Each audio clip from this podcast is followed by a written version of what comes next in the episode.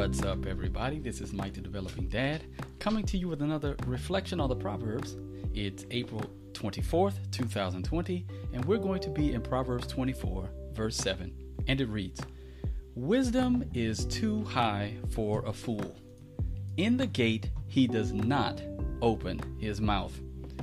Okay, so let's get right into it. I took a long time last time. I'm going to try to shorten this one up. All right. So, what is wisdom? Okay, we've heard that wisdom is applied knowledge before, right? So, to apply knowledge, if you have knowledge and you apply it well, then you'll be considered wise. And what does that look like for us as believers? Well, that means we're going to walk the right path, we're going to follow the way. And who is the way? But Jesus Christ, right? Jesus Christ says, I am the way, the truth, and the life. Jesus Christ is the way. So we're going to do as he did. We're going to follow the law of God. That is what it means to walk in wisdom, to follow the law of God, to be like Christ. Christ obeyed the law perfectly. We may not be able to do that perfectly, but he is our example and we follow it. So that's wisdom. Now, wisdom says here is too high for a fool. Wisdom is too exalted for a fool. And what does that mean? Well, one, I would I would say that first is because God is the one who gives wisdom. That would be the reason why it's too high for a fool. Now, a fool is obviously one that would not walk in the path of God, as opposed to one who was wise. But we see here in James chapter one verse five, it says, "If any of you lacks wisdom, let him ask God, who gives generously to all without reproach, and it will be given him." This is talking to us as believers. If we really need wisdom, let's go and ask the Lord. How can I follow in your ways? How can I uh, seek your face rightly? How can I be more like Jesus? That's what we need to be asking. We don't want to be like the foolish man, right? Like wisdom is not too high for us because we know the source and we go to that source in prayer in the scriptures. We have uh, in the body of Christ around us. The fool is one who says no. I, there's several ways you can be foolish. One is that you can just straight up deny God, right? Psalm 14 1 and uh, Psalm 53 1 says, The fool hath said in his heart, There is no God.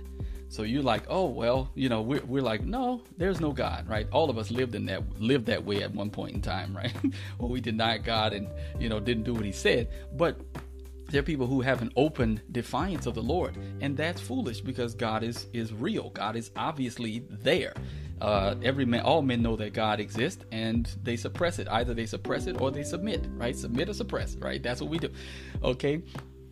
So you could, but there's also the sense in which you could know God and not follow Him. And who was like that? Well, the Israelites one right they had seen god's mighty works and they still uh, acted as if his law that the law that he had given them they weren't going to follow it. There was constant, you know, constantly uh, throughout the scriptures, you see the Israelites going back to disobedience, coming back to the Lord, repenting, going back to disobedience, and then God eventually expels them from the land. But we can also, uh, in that, in that, a real true sense, uh, Christians or uh, professing Christians can fall into this trap, right? So it says here in Hebrews 6 4, for it is it is impossible in the case of those who have once been enlightened, who have tasted the heavenly gift, right? They're around other Christians and have shared and shared in the Holy Spirit and have tasted the goodness of the Word of God and the powers of the age to come, and then have fallen away to restore them again to repentance, since they are crucifying once again the Son of God on their own uh, to their own harm and holding him up to contempt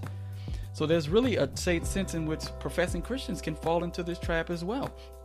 You can know the truth of God. You could have experienced, uh, been in the in the the, uh, the church, the gathered assembly, experience all these things, and still deny God, right? And just fall away and walk away from it all right? Now that that obviously proves that you were never among us to begin with because you haven't really been regenerated because first John tells us in chapter 2 verse 19 it says they went out from us they fallen away but they were not of us.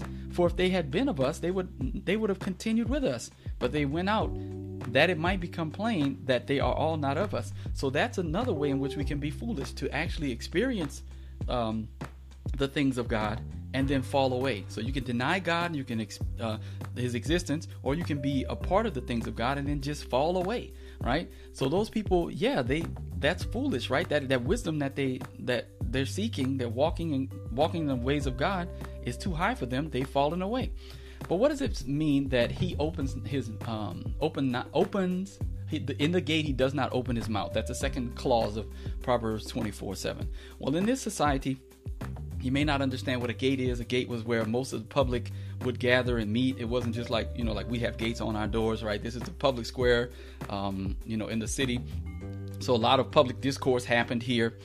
The reason why it's saying, oh, they don't open their mouth in the gate is because, well, that would be uh, in an honor and shame culture you open your mouth and, and people know that you're a fool, you would be shamed, right? Your family would be marked. These things would be uh, black marks, right?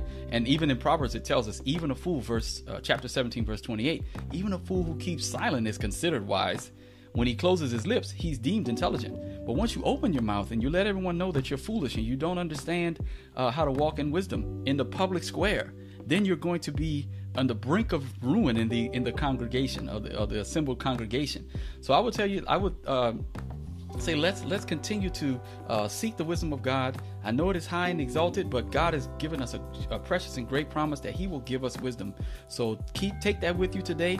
Uh, don't be a fool, right? Let's not be foolish, but understand the will of the Lord. Uh, bid you grace and peace. I pray that this blesses you on today. All right, see y'all on the next one.